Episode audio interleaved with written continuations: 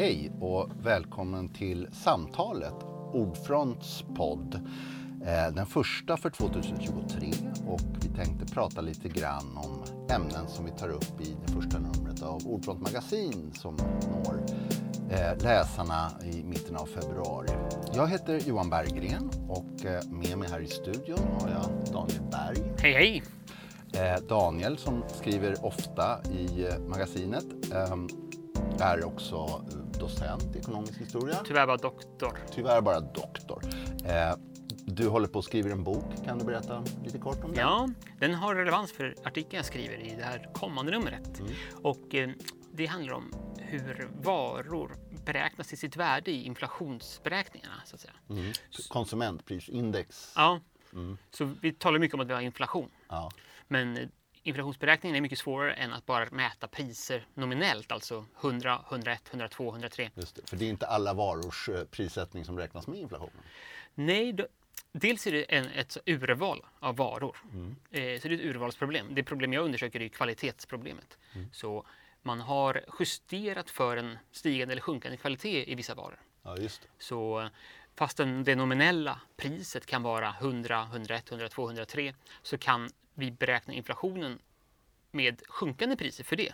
Så 100, 95, 80, 75. Och så den utvecklingen beror på en kvalitetsjustering av priset för man anser att kvaliteten på till exempel datorer har ökat. Ja. Men in, och då får vi sjunkande inflation, till och med deflation för vissa delgrupper. Även om faktiskt den fasta summan för en dator har gått upp något under 20 år så menar man att eftersom datorn är så mycket bättre då egentligen. Men precis, och det där finns ju problem. Daniel skriver den här boken tillsammans med Rasmus Fleischer. Den kom på Daidalos senare i år. Håll utkik för den. Eh, nu tänkte vi prata lite om numret där vi då, som vi försöker göra, eh, vänder och vrider på olika eh, begrepp som är mer eller mindre accepterade i, i samhällsdebatten och, och eh, i våra föreställningsvärldar och, och, och kollar om de riktigt betyder det de flesta menar att de betyder. Eh, lite senare ska vi prata med Eva-Lotta Hultén som har skrivit eh, om, om eh, det svenska skogsbruket eller skogsbruk i allmänhet och hur hon ser den eh, som snarare en, en förstörande verksamhet än en, en rik berikande. Eh, och eh, vi går in på det lite senare. Vi börjar med Daniel eh, eh och hans artikel därför att vi har honom här i studion. Och då är det så att du har tagit lite eh, sånt här vad betyder egentligen grepp på energikris? Ett mycket populärt ord hela förra året och in på 2023. Energikrisens år 2022. Men, men då säger du, höjer du pekfingret och säger "Vä- vänta lite. Ja, exakt. Och eh, jag gör det utifrån eh, hur viktigt det här säger, uttrycket artikulation av kris var för att till exempel avgöra svenska valet, en kris. Va? Ja. Och hur eh, den här krisen den drabbar alla. Ja. Och samma sak, och det som var fascinerande för mig tycker Den har jag, pådrivit en inflation, folk Just. har tagit en reallöneminskning på grund av att det är kris. Eh, ja, Ja, exakt. Så därför, det som var intressant fann jag då var hur faktiskt alla, eller väldigt stora grupper, både vänstern och högern kan skriva under på den här krisen.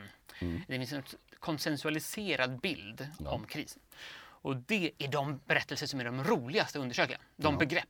När alla vi svenskar ja. Vadå? Ah, då blir det väldigt intressant tycker jag, när man har de här konsensualiserade berättelserna.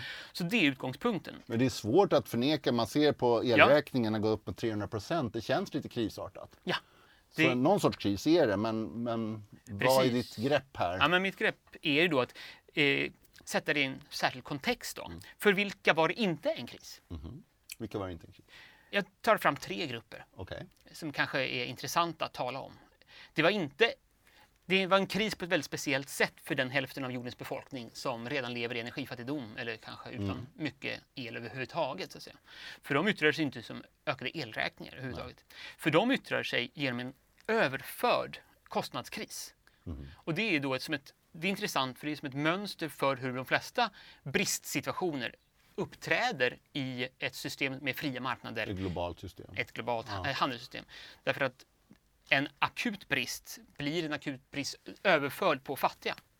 Hur och gick en- det till i energikrisen? Ja, alltså vi hade brist på energi av en viss typ i eh, Sverige och Europa.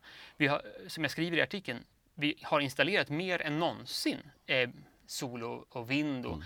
Vi har inte haft egentligen någon akut brist på el Nej, Man Sverige. kan börja där att, att säga att 2022 igen så slog vi globalt alla energiproduktionsrekord för eh, mänsklighetens historia någonsin. Så det var ju inte så att vi plötsligt halverade energiproduktionen och folk stod utan el i, i, i kontakterna utan det var vissa sorter som föll bort och det blev vissa förskjutningar. Ja, men det är då, jättebra att du tar Då tar de fattiga hand om det på något sätt. Hur? Ja, det handlar ju om att bryta ner energikrisen i eh, var är det brist, vilken typ av energislag är det brist på och var någonstans är det brist på det. Mm. Och eh, för de fattiga så, som inte använder så mycket el så blev det en brist på fossilgas som leder till att man har brist på eh, gö- gödsel. Ja, just det. Eh, Konstgödsel. Exakt. Så de här system, jordbrukssystemet sitter liksom samman med elsystemet i Mm, de bemärkelse i, i just gasens fall. Och det gör att en prisökning på gas prisar ut Mm. eh, fossil eh, vilket höjer matpriserna. Inte så mycket för oss som för eh, de fattiga som lever det på marginal. Det blir dyrare för alla egentligen att, att odla eh, och, och göra matprodukter men marginellt blir det mycket dyrare för de som är fattiga. Mm. Så det, det är den gruppens energikris år 2022 visar. Det är Mm. det här mönstret av En grupp då, de fattigaste på jorden. Mm. Den andra gruppen jag tar upp, det är då den jag själv tillhör. Ja. Jag har ju tänkt och skrivit om energikrisen i 15 år nu hos er, med, Ja. med oss, med, Ja, med, vi har. Ja. Och eh, därför har jag också eh, vinnlagt mig om att eh, använda väldigt, mycket, väldigt lite energi. Ja. Eh, Så min konsumtion är till skillnad från väldigt många svenskar, liksom, den är baserad Ja. på cykel, alltså muskelkraft, Ja. på att inte resa utomlands, på att, eh, ja, mycket sådana saker. Du Bo- bor bo- ett litet i bor i ett liten, flerfamiljshus. Ja, och. Det, det här är ju jätteprivilegierat på ett sätt, men det är också den typen av ansträngningar eh, som måste till för att minska konsumtion eh, Ja. av el. Vi Så ska för, då lägga in den här lilla vetskapen som nästan alla vet eh, att vi inte kan konsumera mer energi och, och dra ner på klimatpåverkan utan vi måste nog på något sätt hitta ett sätt att använda mindre energi än vi gör idag därför att så mycket av den är fossil. Så det är det Daniel pratar om att, att alla människor även i världen måste på något sätt bidra till att minska en, en energikonsumtion. Och Daniel då, du cyklar, du har ingen bil, du äter mycket vegetariskt, du bor i en liten lägenhet i flerfamiljshus, inga långa flygresor.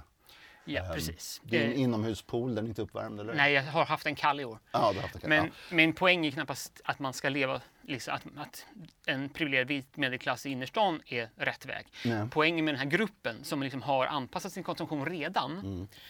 De får i den här energikrisen, de får ju förstås inga kostnadsutslag Nej. från krisen. Så för dem var det ingen, ingen energikris. Nej. Men vad det, den här gruppen visar för oss, det är att det är politiken kring energikrisen som berättar om alla svenskar, antropocen, alla människor.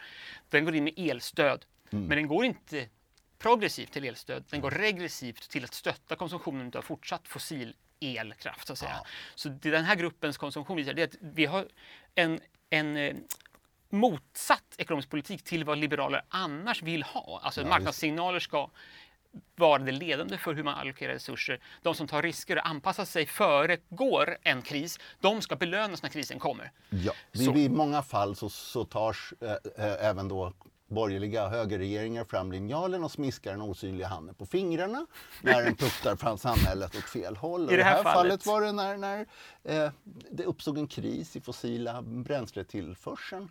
Eh, och det var ju intressant nog innan valet till exempel så var ju kraven på de här åtgärderna mycket, mycket högre från högerhåll och, och de, man skulle då från staten gå in och minska bensinpriset med 10 och 11 och 12 kronor. De gjorde ju inte det sen. Nej, det är helt barocka Det skulle kostat för mycket pengar och Eh, eh, elstödet har vi inte riktigt heller blivit det de lovat. Men ändå, det är intressant att i de här fallen så är det samma människor som för marknadens totala frihet och liksom ingen statlig inblandning. Så det plötsligt ska staten vara som en härlig garant och en, en, en liksom bidragsgivare. För en fortsatt inte-omställning till grön el utan en fortsatt ökning av energikonsumtionen totalt sett. Och det är ju poängen i artikeln Ja. som det kommer mynna ut i. Precis. Men den tredje gruppen då, Som, inte påverkas av energikrisen särskilt mycket. Nej men precis. Ja. Det är ju då de superrika. Och det har kommit väldigt rolig ny forskning sista åren bara som jag har stött på. Där man verkligen tittar på den här gruppen som till exempel Thomas Piketty pekade ut som the 1% förut. Just det. Nu, om man tittar på ännu mindre, 0,1 eller 0,01 procent, alltså de miljardär. miljardärer, ja, som också Andreas Cervenka visar har exploderat i Just. Sverige Just det. som grupp. Den gruppen kan man ju, den, den tittar man inte innanför på vars, eh, vad det gäller deras konsumtion och så, för det var så liten grupp. Ja, man tittar på som antropocenbegreppet, alla det, människor, alla människor alla svenskar. Alla. Jajamän, Men när man ja. tittar faktiskt på den här extremt lilla gruppen så visar det sig Några tusen individer. Ja. så visar det sig att åtgärder mot den gruppen får faktiskt enorm klimatpåverkan. Ja, ja. För den gruppen är, den är så pass vansinnigt klimatförorenande, Mm. så enormt energikonsumerande, så att till och med en så liten grupp kan få väldiga effekter i utsläpp. Mm. Vad de sa, en miljon gånger en vanlig Ja, det var. Oxfams. Ah, Ja, Det är- alltså, och inte då en kenyan, utan vi pratar en, den genomsnittliga tysken. nej, det var tror jag genomsnittet för de 90 procenten av Ja. de lägsta eh, eh, tjänande i världen Okej, mot de här miljardärerna. så, så en Det är en miljon. världsmedborgare. är Ja, en men precis. Och om de då är 3000 stycken så är Ja, det ju... det blir tydligt. Och eh, deras investeringar, fascinerande nog, har också visat sig. De, de äger företag som är dubb, i snitt dubbelt så förorenade som Mm. börsgenomsnittet. Ja, Också spännande. Ja. Eh, och det beror ju på att de äger fossilindustrin och så vidare. Så de här var också en grupp som inte påverkades, hade inte hade en energikris kan man säga. Och eh, det blir intressant för att vad som vi ser i stöden till de här kriserna, det är hela tiden hittills då eh, finansiella och penningpolitiska stöd eh, för, som bidrag eller så. Det är aldrig ett, en fråga om att skatteväxla, att höja skatten, att ens införa en klimatskatt på, på rika eller på koldioxid. Så. Det är väldigt, väldigt lite tal om att faktiskt att omställningen ska bygga också på en neddragning nej just det. I alltså kostnad. Det ska Mm. kosta. För det är väl inte populärt. Och då minner man ut i det som är artikelns andra del. Nämligen, vi talar alla om att vi ska ha en energiomställning och vi ska investera massa i grön teknik. Och då tittar jag på hur ekonomisk historisk forskning ser på energiomställningar historiskt under modern tid, alltså just sedan det. 1600-1700-talet. Och då visar det sig, om man närskådar begreppet omställning eller transition på engelska används, så är det aldrig egentligen en transition, väldigt sällan, utan det är ett tillskott, Ja. en addition. Och det ser ut som att vi nu är inne i den här enorma gröna investeringsvågen som går. Den sker parallellt med en fortsatt enorm satsning på fossilkraft. Just. Så det som ser ut och säljs som en omställning, en transition, riskerar att bli bara att vi adderar vindkraft och solkraft till en redan extremt hög fortsatt konsumtion av fossila kraftkällor. Och, och låt mig då förklara de här historiska parallellerna när vi då gick från ved till kol. Så slutar man inte att elda ved. Nej, vedkonsumtionen från ökar kol till faktiskt. olja så fortsatte man att öka. Kolkonsumtionen ökar. kärnkraften kom så drogs inte de fossila. Nej, den och, ökar. Och så vidare. Och, och det är ju det som är också det systemet med den eviga tillväxten eh, börjar ju nu ställas på sin spets. Och där upptäckte till exempel en del, lustigt nog, eh, eh borgerliga eller högerfärgade debattörer när de började kritisera den, den delvis statliga satsning på det så kallade fossilfria, eh, fossilfria stålet som ska tillverkas då i Sverige i, i snar framtid. En jättefin uppfinning tekniskt och sådär och man behöver då alltså inte elda fossilt utan man kan då göra stål med el. Men det krävs enorma elinsatser eh, förstås. Och där upptäckte de och, och kritiserade att vad är det här för någonting? Här har ni planerat för en, en te kommande teknik men det finns ingen elförsörjning därför att det var ju då energikris så man började titta på vad finns det el till. Ehm, vi har ju visat tidigare förra året eh, i tidningen när vi skrev om, om de stora satsningarna i Norrland med batterifabriker och gruvor hur det saknas till en planering för elförsörjningen och energiförsörjningen av dessa enorma industrier.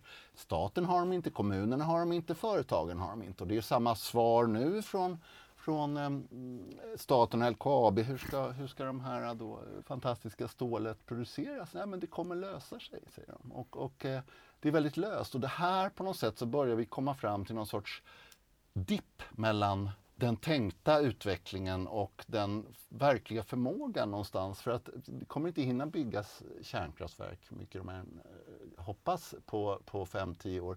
Det kommer inte byggas ut så mycket vindkraft.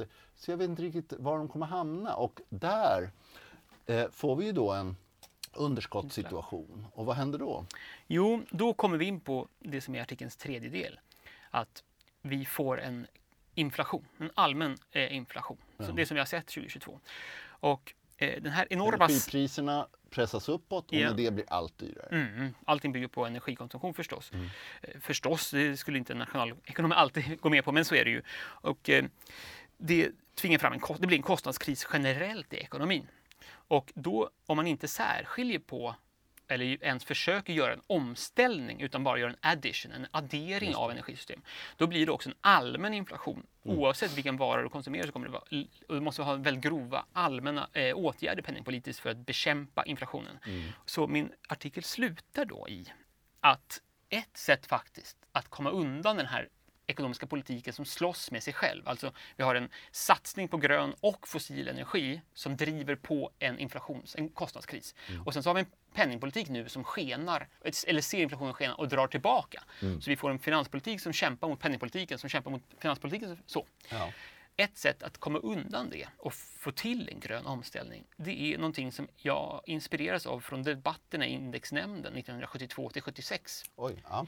Där man just diskuterar hur hanterar vi miljöeffekter från bilkonsumtion till ja, exempel.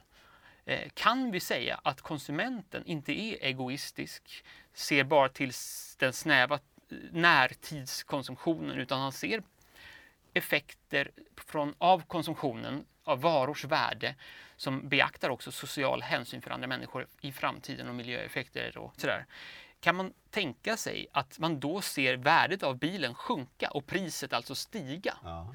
Att man kvalitetsjusterar alltså för en allt värre miljöpåverkan och därför får man direkt inflation för den typen av konsumtion. Ja. Det är frågan man ställer sig. Via inflationen så betalar man de så kallade eh, miljöpåverkanseffekterna som annars som länge under industrialismen har bara liksom externaliserats. Eh, liksom. bort i offentlighetens eh, liksom, knä. Ja. Och det spännande med den här eh, diskussionen det är att det bryter mot den liberala förståelsen av hur man ska hantera miljöbokföring. Ah, För som eh, William Nordhaus, ekonomen då som vann miljöpris, alltså, en, ekonomipriset Nobel, han föredrar ju en, en, beskattning, en koldioxidskatt och det är ju, mm. den, det är ju det lösningen.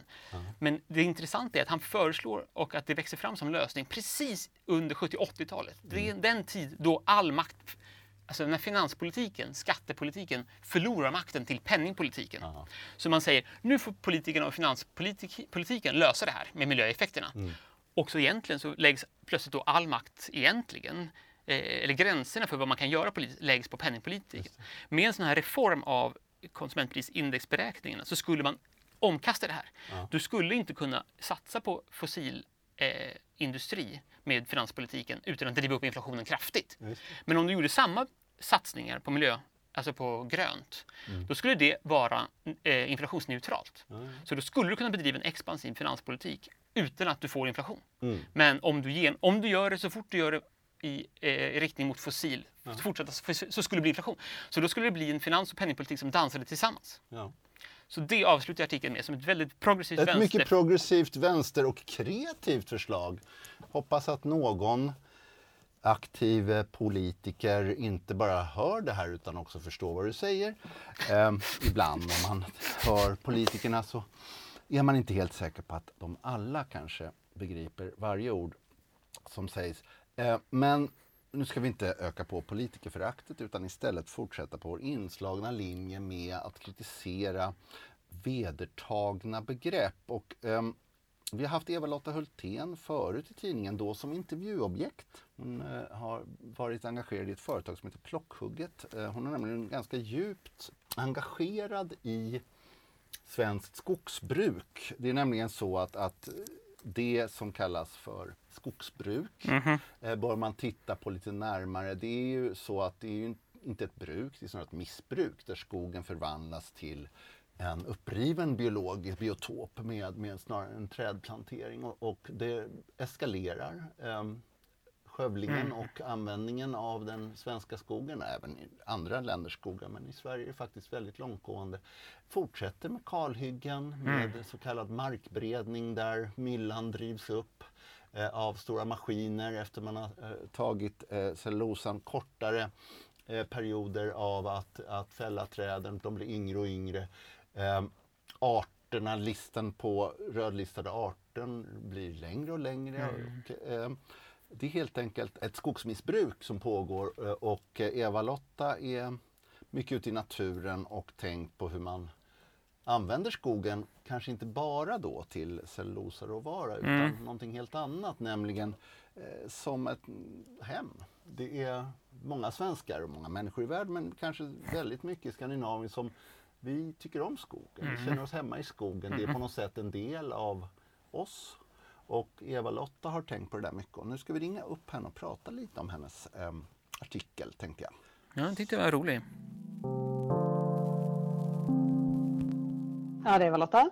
Hej Eva-Lotta, det är Johan Berggren som ringer från Ordfront. God dag, god dag. God dag, god dag. Ringer en smula senare än jag sa, men, men eh, vad bra att du kunde svara. Jag hade pratat lite grann om, om din, dig och din artikel här i någon sorts presentation, men säga att du fick ett stipendium av Västra Götalandsregionen för att skriva en spännande essäartikel åt oss. Eh, Kanske du kan berätta med dina eh, egna ord, om man säger, eh, vad, vad, vad den handlar om?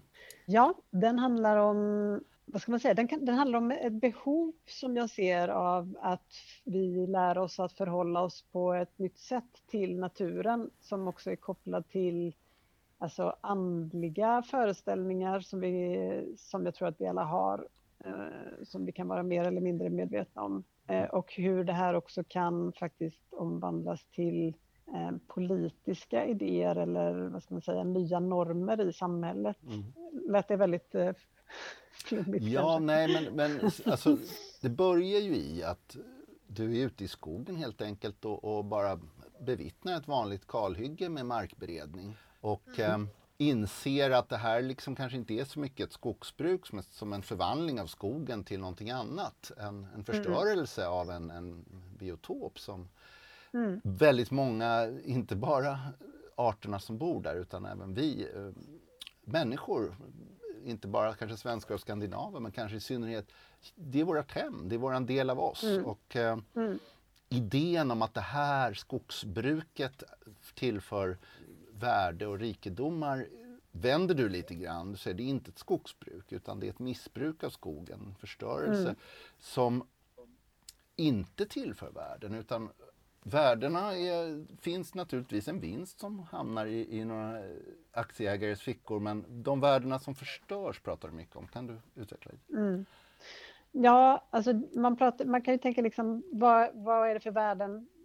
Och på, pratar vi kort sikt eller pratar vi lång sikt? Ehm, för på, på kort sikt så kan det ju ge ekonomiska vinster som, som är värdefulla för samhället på olika sätt. Men om man tittar på skogen som helhet, vad den betyder för oss på alla andra sätt, så, så, och också om man tittar på även vad som ger ekonomiska värden på lång sikt, så blir, ju, blir det ju någonting helt eh, annat. Då ser siffrorna helt annorlunda ut. Och jag tänker att som du, som du säger, liksom att naturen och, och skogen eh, i, i Sverige så är ju väldigt stor andel av det vi kallar natur är ju just skog. Ehm, är ju, alltså, det är ju ett hem och det är en Alltså det är där vi bör kä- känna hemhörighet. Någon annan har sagt, jag tror inte jag skriver det i texten, men just det där att vi, vi, är det någonting vi ska vara konstant uppkopplade på så är det ju inte internet utan det är ju naturen. Liksom. Att vi bör ha en ständig närhet och en ständig kontakt med, eh, med naturen.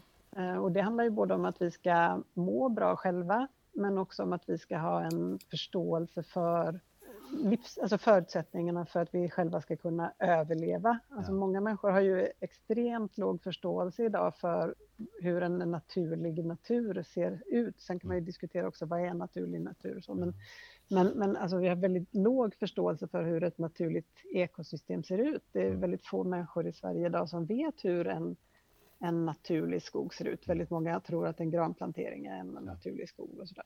Så Ja, och sen så Det- du pratar ja. om långa värden och det är, ju- det är ju intressant för att eh, eh, det, det kommer väldigt ofta i skymundan och nämns knappt i debatterna men det var något reportage nu om, om fisken i Östersjön och det var reporten följde med den sista fiskaren i någon blekingsk hamn och skulle Mm. sälja sin båt. Tragiskt och det var lite, så det var ju klart, det var ju tråkigt för den här fiskaren men det nämns lite i förbifart att torsken är nästan borta i Östersjön och då pratar vi om en fisk som har funnits där i många, många miljoner år. Och mm. nu har vi förstört det. Eh, och det är mm. där som jag tänker på också att är, man, man vill ju bygga naturligtvis ett rikare och rikare samhälle men det ska ju vara för något. Det ska ju vara för kanske ens barn och ens barnbarn så de har någonting bra. Mm. Eh, mm. Det är ju inte liksom det här med att eh, elda med tusenlapparna eller liksom bara bryta ner brädor från väggen och elda i eldstaden. Det är ju snarare där vi är nu. Och, och det tycker jag, det, det, du får fram det är fint därför att det gäller ju också att prata om vad man vill ha. Man vill mm. verkligen ha det här levande havet, man vill ha den här skogen. Och då ska ju människornas visioner och önskningar styra samhällets utveckling. Eh, för att vad är, det vi, vad är det de siktar på nu?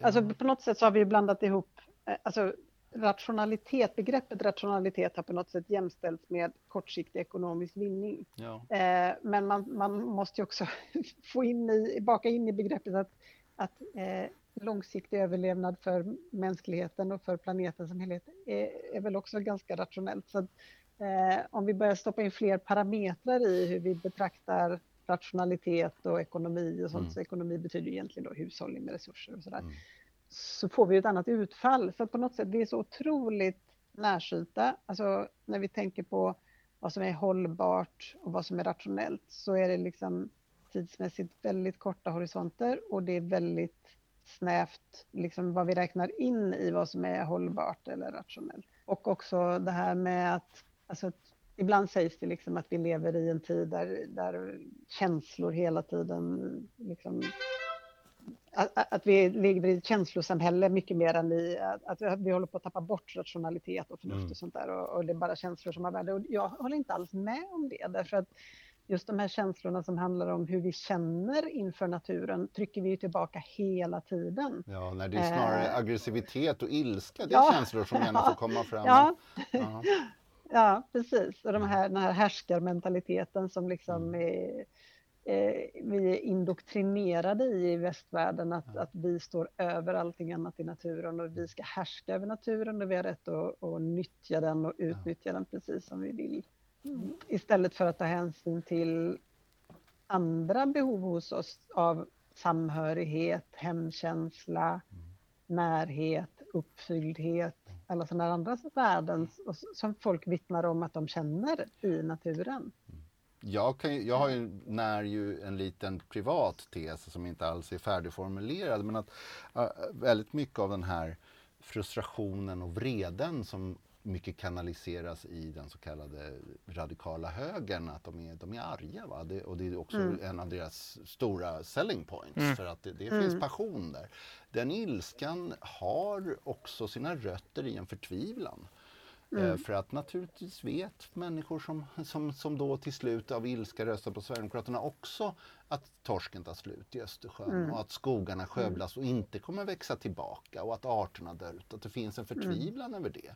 Och en, mm. en vrede är ju inte en, en lättstyrd sak utan den, den kommer fram där. Va? Och eh, det är mm. inte kurderna som har skövlat eh, liksom, de svenska skogarna och det är inte somalierna som har fiskat slut på torsken. Eh, och, och, det där skulle man väl kanske så småningom hoppas att, att eh, analysen blir lite klarare. Men en sak som jag tänkte på i din artikel, du nämner i början att många skogsbränder har startat när en sån här markberedningsmaskin slår i sten och gnistor uppstår. Eh, mm. och, och, och, det här skriver du inte riktigt ut, för du, du skriver väldigt många andra bra saker, men eh, vi, vi pratar om Martin, jag tänkte väl det att eh, den här sortens rovdrift på skogen där man verkligen på storskaligt med maskiner får in så mycket liksom råvara som möjligt och planterar för att det snabbt ska växa tillbaka. Det är precis det man kan använda. Det är också en stor värdeöverföring från folkflertalet till några få. Mm. Därför att inte bara blir det andligt och sämre och naturmässigt sämre. Väldigt ofta så, så, så ökar ju här risken för de stora skogsbränder som har blivit mm. vanligare och vanligare. Då förstörs ju enorma värden. Alltså, mm. Hus brinner upp, folk dör. Eh, och mm. det här betalar inte skogsbolagen för. Det är staten Nej. och kommunerna som får betala. Det är vi som får betala. Eh, ja. Så det är också Dessutom som... så utsätter dessutom utsätter ju skogsägare eller markägare varandra för enorma Ja, risker. Ja, precis. Eh, Och därför sig att- själva. Nej. Ja. Ja, ja precis. Därför att man, man liksom planterar du bara gran så Mm. får du ju dessutom på marker ofta då som inte passar för gran så Ja. blir träden svaga och då utsätts de för större risker för att få angrepp, angrepp av granbarkborre till exempel. Eller om, om du har en stor uppvuxen eh, fin skog och så kalavverkar grannen på skiftet intill och så kommer en storm och då blåser dina träd ner. Ja, Eh, Men den, den typen av skador i skogen, det bara utgås från att ja, men det är ju helt naturligt. Det kan vi precis. inte göra någonting Hand åt. of God. Ja. Ja, Men Eh, Eva-Lotta, så en, att en att- sista ja. sak. Eh, Du var med faktiskt i tidningen för något år sedan eller två, fast då som Ja. intervjuobjekt. Eh, Ja. För att jag tänkte man, man försöker sluta på en positive note. Det är hemskt det som sker, och det, det, men det finns en ljusning. Det finns nya sätt att tänka och, och, Mm. och använda skogen för att jag menar det är en stor naturresurs och det, det är klart att vi, det är inte rimligt att bara låta allt vara urskog men det går att använda och ta virke på ett bättre sätt. Kan du berätta lite om det? Mm. ja, men det är det där som du var inne på förut också, att bruka utan att missbruka. Alltså Mm. att man kan gå in med andra metoder istället för att kalhugga så kan du gå in och plockhugga som man säger då. Och, mm, hela metoden, kan, ju- det finns ju flera olika metoder men det, generellt är när du lämnar träd kvar hela tiden i skogen, att, att Mm. marken hela tiden är trädbeklädd så kallar, ju, kallas det för kontinuitetsskogsbruk. Och det där håller ju på att få ett genombrott. Alltså under, under lång tid så har man ju hört från skogsindustrin och från forskare och sådär också att nej men i Sverige så funkar det ju bara med kalhyggesbruk. Det, Mhm. det går inte med kontinuitetsskogsbruk, vilket är ett helt absurt påstående, men de har i alla fall fått liksom någon slags, eh, ja, de har fått hållas med att säga det där. Ingen har ifrågasatt det riktigt. Eh, Men det går ju alldeles utmärkt. Alltså det som inte funkar i längden är såklart att köra kalhyggesbruk eftersom man urlakar näring och, och man förstör mykorrhizasystemet i marken som har jättestor betydelse för träden. Men Ja. du menar att det här är för en, en normal eh, skogsägare i, i liksom nedre Norrland, en, inte en, ett stort bolag som har en snart avverkningsfärdig skog. Skulle de kunna plockhugga det och få någonting likhet med, liknande mycket pengar för det som om man lät det slutavverka? Ja, men, ja, det kan du absolut. Det finns ju forskning också som visar att du kan till och med få bättre ekonomi över tid så att säga om du plockhugger istället för att kalhugga. På väldigt många marker så ger det skogsägaren bättre ekonomi att plockhugga istället för att kalhugga. Däremot så kan det ju vara så att du får, om du behöver mycket pengar just nu så får du ju inte alla pengarna Nej, på en gång liksom. Utan du får dem mera utsprätt, en pytt då och en pytt då. Du kanske går in i skogen var tionde eller var femtonde år och, och avverkar en, en, liksom enstaka träd. Mm. Och då tar du ju bara de stora träden så att då får du ju bättre betalt per träd också. Jag förstår. Ja, nej, men det, är, Mm. det, är, det är ändå kul på något sätt att ha någon, någon liten ljuspunkt i en, Mm. en, en accelererande eh, avverkning och Accelererande förstöring. elände. Ja, precis. Så man kan, det är alltid också rent pedagogiskt är det skönt att kunna visa på Mm. att det finns eh, alternativ och hopp. Eh, Jättebra, tack så mycket Eva-Lotta. Eh, det är en väldigt bra artikel och den handlar mycket mer än det vi pratar om ska jag säga, om, om också de, just den här andliga upplevelsen och hur man faktiskt ehm, kanske kan ta sådana saker på allvar. Jag jämför det i huvudet lite grann med Ja, men om, om Uppsala domkyrka var väldigt värdefullt att bryta ner dess torn och sälja på öppna marknaden. Det skulle vi inte göra ändå, eller hur? Den Nej. anses nämligen helig. Va? Den, Ja. ja, och då man kunde liksom skänka kanske Bra, vår natur. väldigt bra liknelse. Ja, men men skänka då vår natur vissa, vissa sådana värden också, för att det har Mm. de ju bevisligen. Få människor är ju helt likgiltiga inför en, en liksom naturförstörelse och en artdöd och sånt. Eh, ja, Okej, men, men tack så mycket och vi, vi hörs igen. Och, ehm, Där är vi. Ja, hej! Tack och hej. Och med det eh, eh, samtalet med Eva-Lotta Hultén så tänker vi att vi avrundar det här eh, avsnittet av Ordfront Magasins podd Samtalet. Eh, tack så mycket Daniel Berg. Eh, Tack Johan! Och eh, tack för dig som lyssnar och vi hörs snart igen.